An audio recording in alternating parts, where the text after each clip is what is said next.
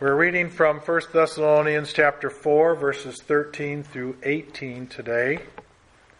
1 Thessalonians 4 starting at verse 13, but we do not want you to be uninformed, brethren, about those who are asleep, so that you will not grieve as do the rest who have no hope. For if we believe that Jesus died and rose again, even so, God will bring with him those who have fallen asleep in Jesus. For this we say to you by the word of the Lord that we who are alive and remain until the coming of the Lord will not precede those who have fallen asleep. For the Lord himself will descend from heaven with a shout, with the voice of the archangel, and with the trumpet of God, and the dead in Christ will rise first.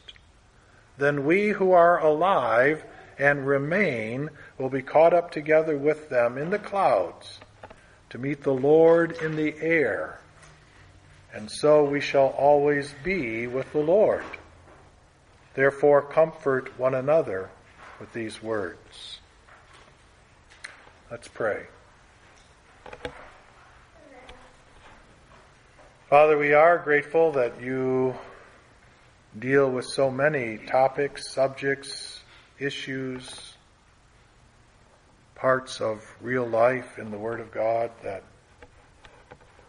give us comfort, give us direction, give us encouragement, give us hope. Thank you for these words. Use them today to speak to us. I pray in Christ's name. Amen. Paul begins by talking about not wanting the believers in Thessalonica to be uninformed about those who had fallen asleep, so that they wouldn't grieve as those who have no hope. One possible explanation for these verses, verses 13 and all the way through to 18, is that the Christians of that day possibly had started speculating about the return of Christ. And somehow within that conversation, wherever it was taking place, maybe only in Thessalonica amongst Thessalonian believers, but it's probable that it was a larger conversation than that. But however it was taking place, somehow someone, and then it spread, concluded that Christ would return only for believers who were alive at the time of his return. In other words, any believer who died before Christ's return would not be taken up to meet Christ in the air. At least we can conclude that much.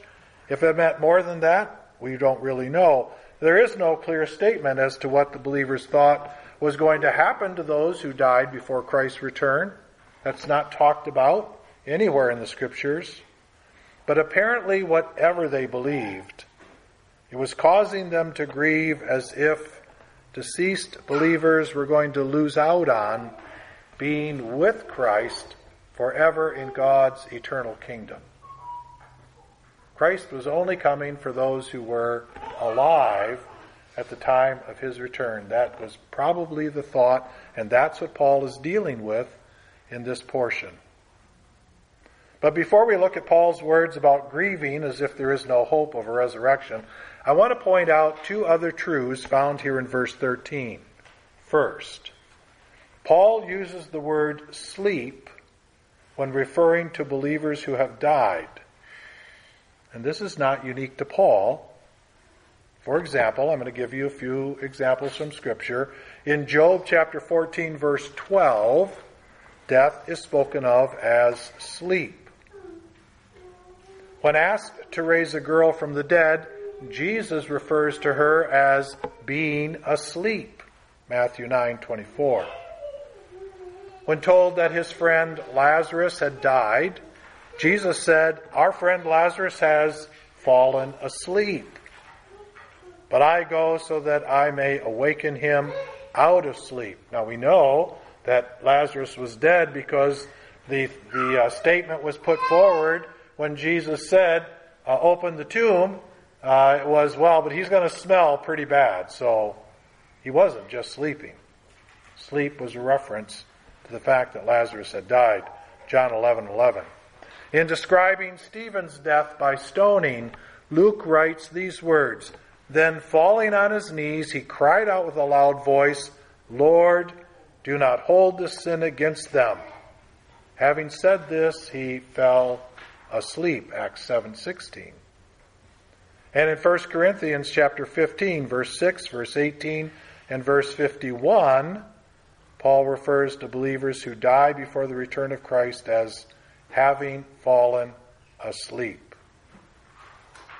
Now, if we go back to this portion of Scripture, here in 1 Thessalonians, Paul talks about the believers who are potentially going to die before Christ returns as being asleep. But notice he speaks of Christ as being dead. That's a unique difference. Why?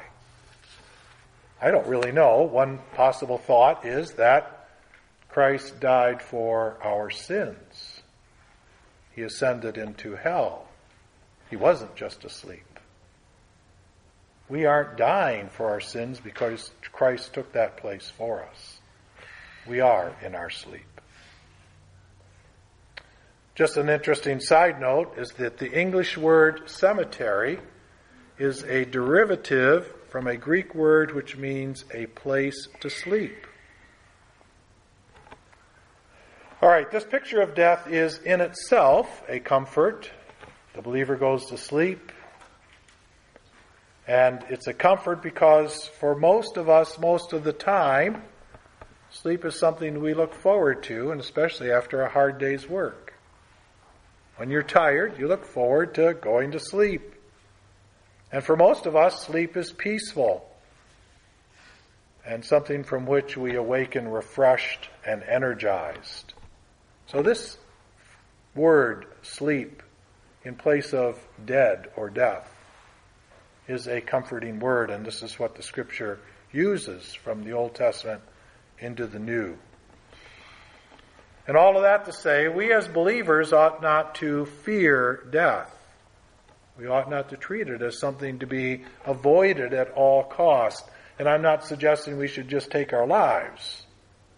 But we ought not to fear dying. We ought not to see it as the worst outcome that we could endure. It is like going to sleep. It's a blessing just from this perspective alone. Not to mention, it's to be in the presence of the Lord. The second thing that I want to point out from these uh, verses is that Paul speaks of Christian grief as being significantly different from the unbeliever's grief. For the Christian, there is the confident expectation of a heavenly life hereafter with God and with those who love God. It's a community gathering. Whereas for the unbeliever, there is only death, loss, and suffering. No matter how good life is for the believer on this earth, death is the portal, it's the door to an indescribably better life in a better place. For the unbeliever, just the opposite is true no matter how bad life has been on this earth for the unbeliever, death is a portal to something unimaginably worse. It isn't better. No matter how many loved ones the believer leaves behind, he's going to a place where love reigns supreme. He's going to a place where relationships, all relationships, every relationship is meaningful and satisfying. He's going to, the to a place where the community is his family. He's going to a place where God is his father. And where any loved ones from his earthly family who are believers will eventually join him. It isn't this way for the unbeliever, for he has no hope of being raised to meet Christ at his return or to be with him forever. The unbeliever's encounter with Christ after his death will be at the judgment seat of God. And the outcome of that experience will be condemnation and eternal damnation. And though many unbelievers may not know what awaits them, they have no rational reason, no rational basis for believing that there is any form of existence after death that is better than what they have now experienced in this world. And I conclude that that is cause enough to grieve as if you have no hope. All right, does this mean that the Christian ought not grieve at the death of a loved one? Are we to be cheerful and excited and happy rather than sad or brokenhearted? That doesn't appear to be Paul's point here. So let's not take this statement as meaning believers ought not to grieve. Paul's point is that we ought not to grieve as if there is no hope of a resurrection. Or in other words, we ought not to grieve inconsolably. We ought not to grieve as if God's love, presence, and continued care is insufficient to comfort us in the face of our loss. We ought not to grieve as if God Himself is not enough to fill the void left by the one who has died, has passed away. And we ought not to grieve as if happiness has been snatched away or joy is lost or our reason to feel secure has been taken, or as if God will not bring good out of our loss, just as He has brought good out of all other situations. When you love someone and their presence is taken from you, it is natural to feel the loss. I'm unaware of having lost anyone where I feel that real loss. But I do suspect that if Barbie passes before me, I will feel that loss. That, for me, would be a significant loss. So, this experience is natural, it's normal when you truly love someone, when you have this very meaningful relationship, and that person is taken from you, it is a loss.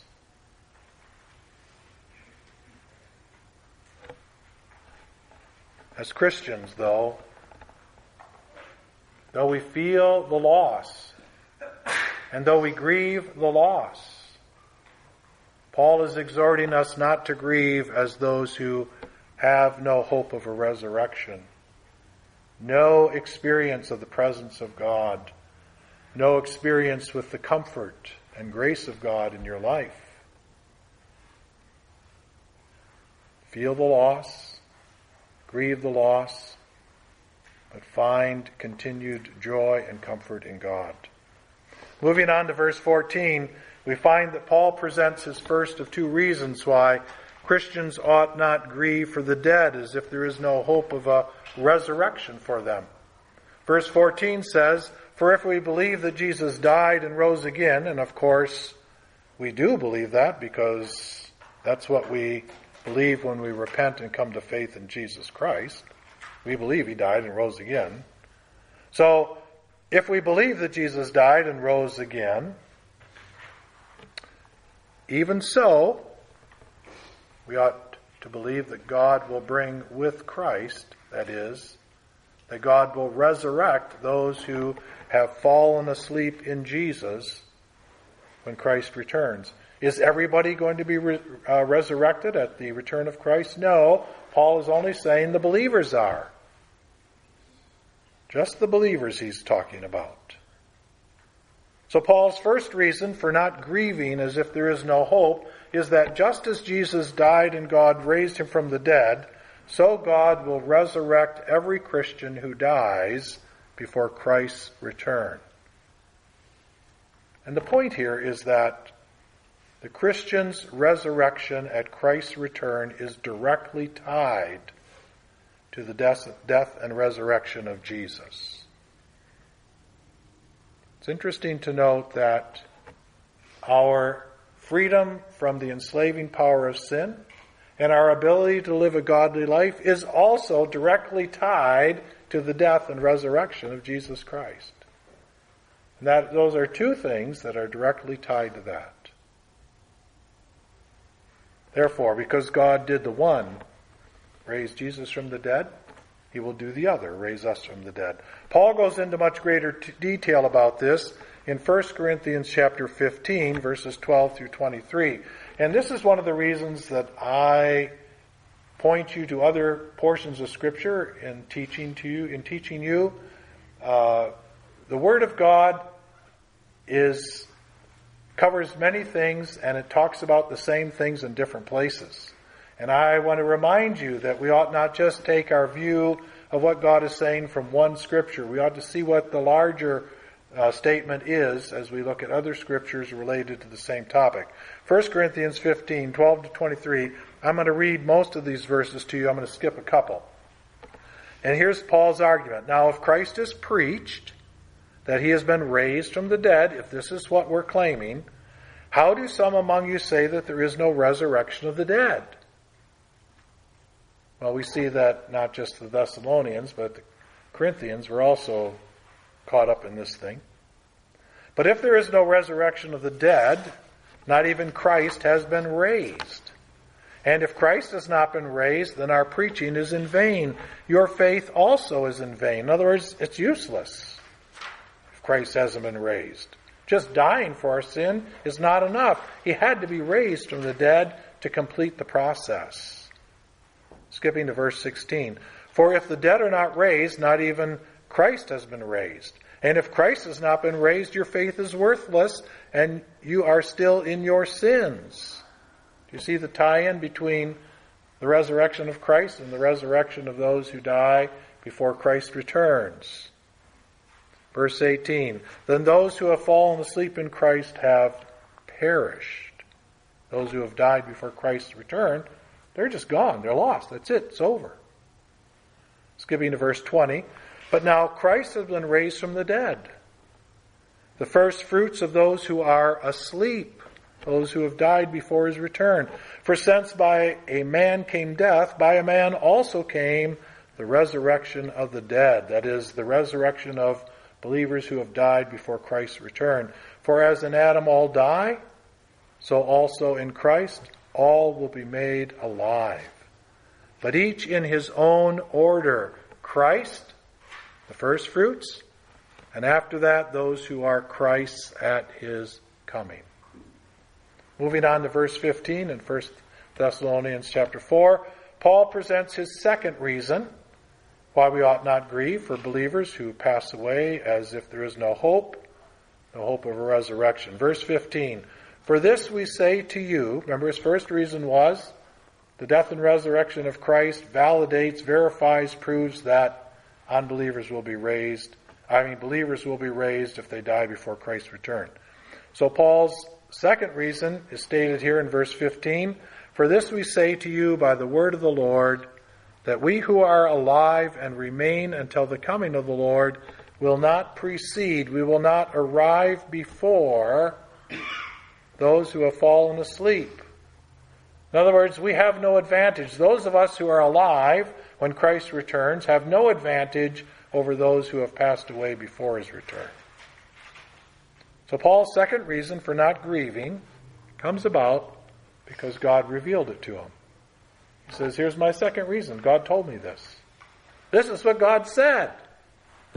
Yes, I have this to verify it the death and resurrection of Christ. If God did that, He's going to do this. But also, God told me.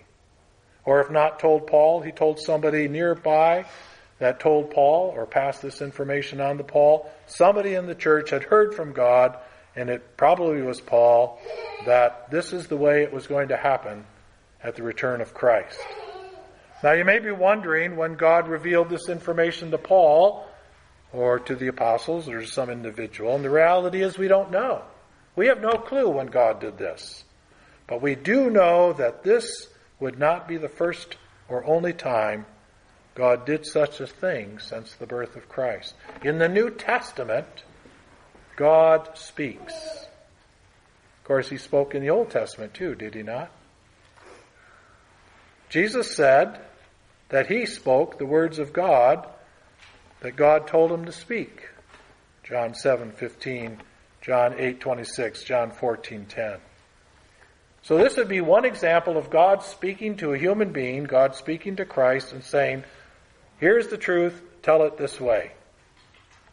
In possibly the same or a similar manner, Paul recounts hearing directly from God in Galatians chapter 1, verses 11 through 12. And here's what Paul writes For I would have you know, brethren, that the gospel which was preached by me is not according to man. For I neither received it from man nor was I taught it, but I received it through a revelation of Jesus Christ. God told him. The reality is, God has spoken and still speaks in a variety of ways, but never at our whim or according to our will. One of my experiences in church life was that for a while there was the common statement, God told me. And I have no problem with God telling any of us something. But I do have a problem with God told me, and then what is claimed God told me does not fit within the boundaries of who God is or what he says. Doesn't stay within the boundaries of what is revealed about God. Now, it's not that God can't go out of those boundaries. He can go anywhere he wants.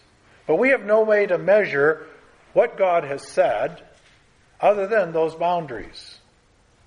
One of the things that uh, has helped keep much of the church on track for many, many years. In fact, up till the time of Luther.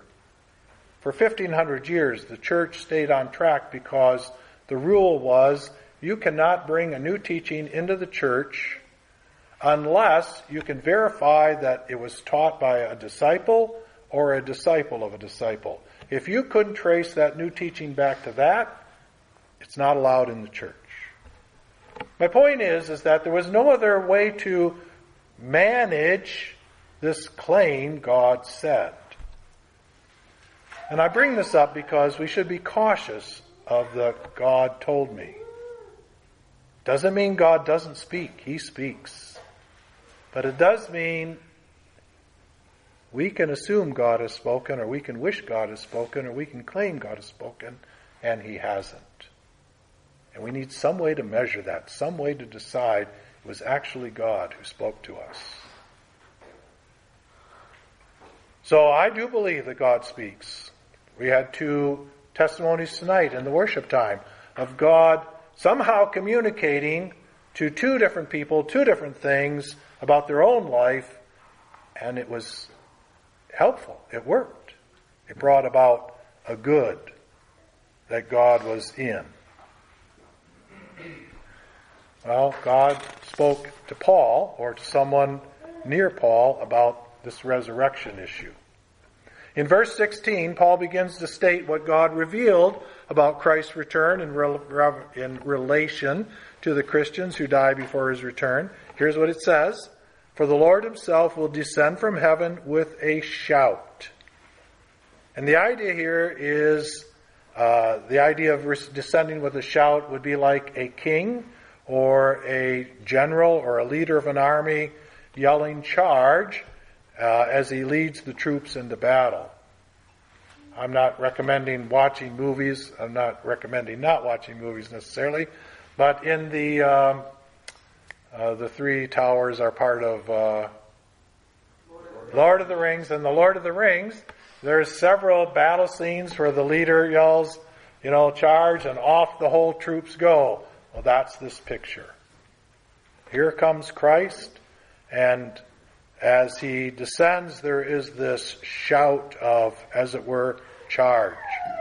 But also, he descends from heaven with a shout and with the voice of the archangel. Well, this possibly refers to a second shout of charge by the leader of the angels, and as we read through the scriptures, it could be that that's Michael. Michael is presented as certainly one of the important angels, the archangel, but that is speculation, I admit that. But not only with a shout and with the voice of an archangel, but with the trumpet of God. And the sound of a trumpet in relation to God appearing and gathering his people goes all the way back to the story of Israel uh, around the mountain and God appearing on that mountain. We read about that in Exodus 19. I just want to read verses 16 and 17. So it came about on the third day, when it was morning, that there were thunder and lightning flashes and a thick cloud upon the mountain. This is where Moses went up to the mountain and got the Ten Commandments. And all of Israel is around the base of the mountain. All right, so he, the thunder and lightning flashes and a thick cloud upon the mountain and a very loud trumpet sound, so that all the people who were in the camp trembled. And Moses, responding to the trumpet sound, brought the people out of the camp to meet God, and they stood at the foot of the mountain. In Matthew chapter 24, verses 29 to 31, Jesus links a trumpet sound to the return of Christ. So Paul didn't just get this from the revelation of God to him. Jesus also taught this very fact. And here's what we read. But immediately Jesus says, after the tribulation of those days, the sun will be darkened, the moon will not give its light, the stars will fall from the sky, and the powers of heavens will be shaken. And then the sign of the Son of Man will appear in the sky. And then all the tribes of the earth will mourn. And they will see the Son of Man, Jesus Christ, coming on the clouds of the sky with power and great glory. And he will send forth his angels with a great trumpet. And they will gather together God's elect from the four winds, from one end of the sky to the other. So, just pointing out again that this sound of the trumpet is customarily part of God's gathering his people, and certainly at the return of Christ, God will be gathering his people. And if you listen to the Messiah like I have, you certainly know this portion of Scripture from 1 Corinthians chapter 15, verses 51 and 52. Behold, Paul writes, I tell you a mystery. We, that is, we Christians, will not all sleep. We will not all die. We won't all be dead when Christ returns. Some of us will still be alive. But, he says, we will all be changed. In a moment, in the twinkling of an eye, at the last trumpet. For the trumpet will sound, and the dead in Christ will be raised imperishable, and we will all be changed. The next phrase in that statement in verse 16 is the dead in Christ will rise first. The idea here is that when Christ returns, the first thing to happen is that the believers who have died before Christ's return will be resurrected. How all this happens exactly, we don't know, but just imagine, you know, picture this. This may not even be the accurate picture, but it's the best I can do. Picture this the graves are opening or the bodies just uh, rise out of the ground. I don't know. But it isn't just people from today. This goes all the way back to Adam and Eve, the dead in Christ. All those who belong to God, who are true children of God, they will be raised out of the earth. Maybe out of the seas, out of the lakes, wherever they, their bodies are at rest they will be raised. And as they rise up to meet Christ in the air, those of us who are alive, if any of us, we will meet them in the air and join them with Christ. And Paul confirms this, verse 17. Then we, Paul writes, that's all Christians everywhere, who are alive and remain when Christ returns, will be caught up together with the dead who have been resurrected in the clouds to meet the Lord in the air. And so we shall always be with the Lord. And then he ends with these words comfort one another with these words. All right, so there's one truth and one exhortation in these two verses, verses 17 and 18, that I want us to consider. And the truth is this that once all believers from the beginning of creation to the day of Christ's return are gathered together with Christ, we will be with him forever. That's what Paul tells us. Jesus promised this in John chapter 14, verses 1 to 3, where he said to his disciples, Do not let your heart be troubled. Believe in God. Believe also in me. In my Father's house are many dwelling places. If it were not so, I would have told you. For I go to prepare a place for you. If I go and prepare a place for you, I will come again and receive you to myself, that where I am, there you may be also. One of the challenges that I think we have as modern day Christians living in this country is that life here in the U.S. has been good. Oh, we've got our problems and troubles, and things seem to be getting worse. But worse in comparison to what? We've known freedoms that most of the world have never known. We've had wealth that most of the world can only imagine. We've amassed possessions enjoyed treasures and had more pleasures than anybody in the world can imagine. And all within driving distance. We have more food than we ought to eat. We have easy access to physical and mental health care. We have support systems that few in the world enjoy. The government, regardless of what you think of the government today, the government in this country is generally on our side. Barb and I have traveled to other countries where the government is not on your side. It's not on the people's side, and they treat you just that way. We have life pretty good.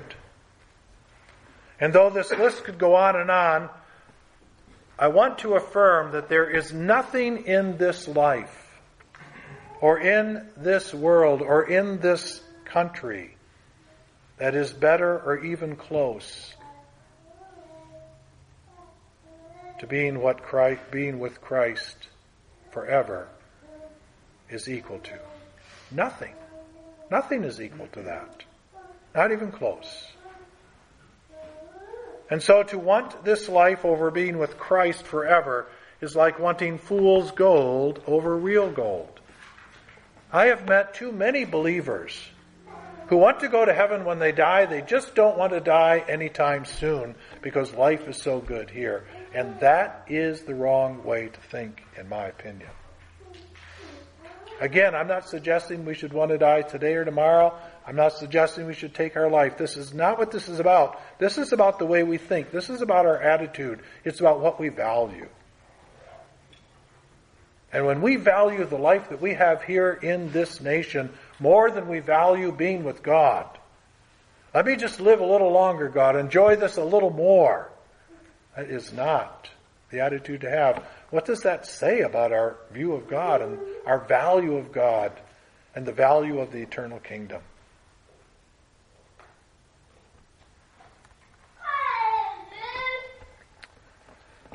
My exhortation to all of us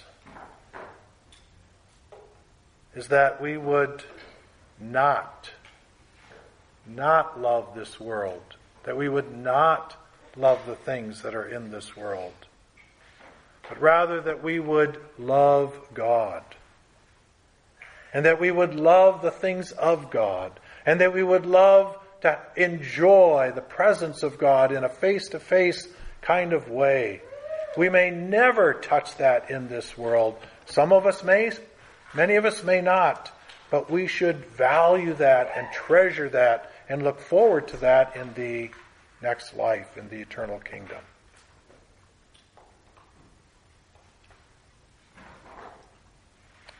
And finally, the exhortation in verse 13 is very straightforward. Comfort one another with these words. We may not need to comfort one another about the plight of believers who die before Christ's return because we don't argue about that. We don't debate that. It's not an issue among us. We already believe what Paul has exhorted us to believe. In fact, we believe that when you die, you immediately go to be with God in heaven.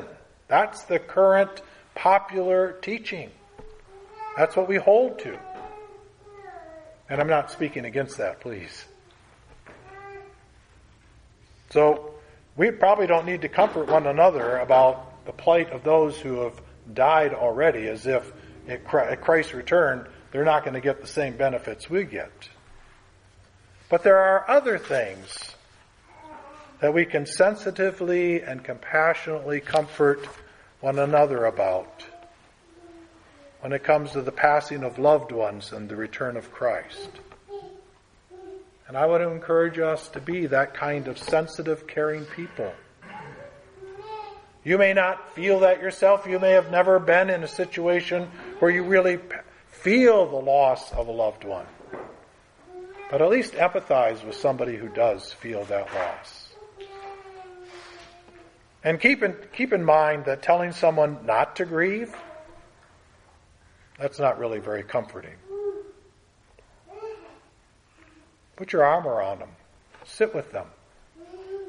You know, one of the lessons of Job that is often overlooked, in my opinion, is his friends may not have told him the best things, but you know, they went and sat with him with their mouths shut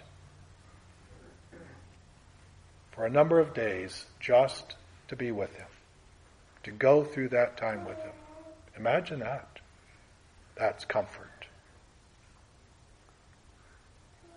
I want to conclude by pointing out two topics that do not appear in these verses.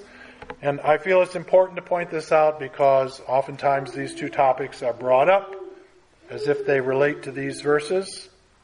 And I'm not saying that you can't use these verses to support your, your thoughts about the end times. There's a variety of thoughts about the end times. You're welcome to use whatever verses you want.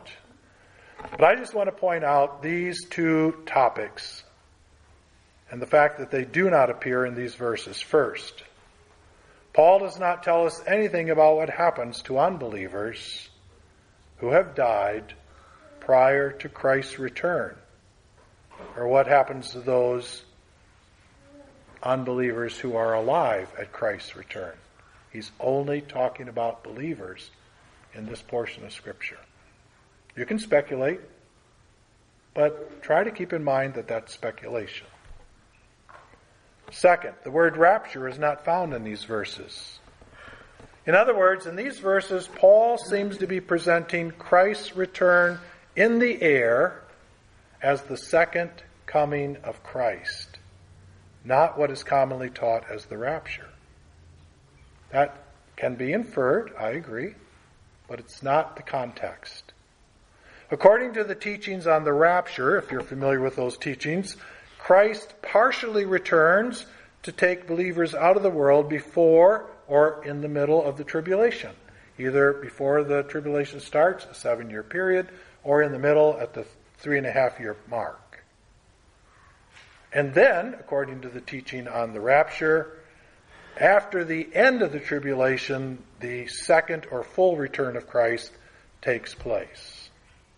That's not spoken about in this portion of Scripture. Christ comes. The dead in Christ rise first. The believers who are alive join them in the air to be with Christ forever. And I want to submit to you that the reason these other topics aren't in there is because Paul was not talking about anything other than let's not grieve as those who have no hope. That's what this portion deals with. And so I want to encourage you as you read this portion of Scripture yourself as you consider its meaning for yourself, don't lose sight of the purpose that Paul had in mind when he wrote it.